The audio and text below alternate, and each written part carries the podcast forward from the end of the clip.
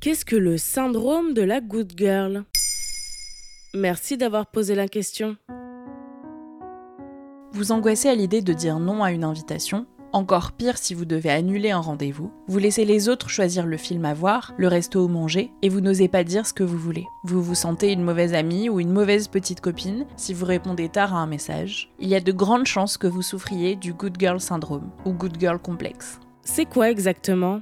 Selon la psychiatre et autrice américaine Tracy Marks, sur son site internet, le Good Girl Syndrome comprend souvent la peur de décevoir les autres, le désir de perfection, le respect des règles, la réticence à s'exprimer sur ses idées, et le fait de faire passer les envies et besoins des autres avant les siens. La docteure explique. Selon une étude de l'université de Stanford, les traits de caractère souhaitables chez les femmes sont la chaleur, la loyauté et la gaieté, tandis que les hommes sont censés s'affirmer, être indépendants et dominants.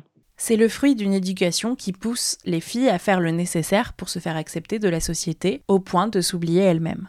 Et quelles sont les conséquences? Selon Tracy Marks, les filles gentilles, qui font passer les souhaits des autres avant les leurs, finissent par se sentir frustrées et pleines de ressentiment.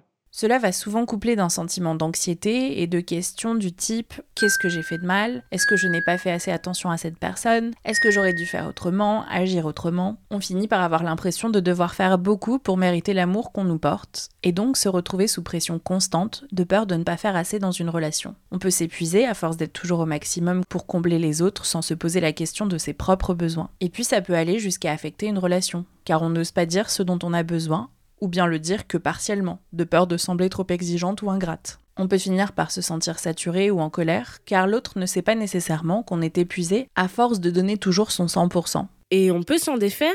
Selon la psychiatre Tracy Marks, il faut se forcer, même si c'est difficile, à exprimer ses souhaits. Rappelez-vous que vous pouvez vous affirmer tout en faisant preuve de gentillesse et de patience.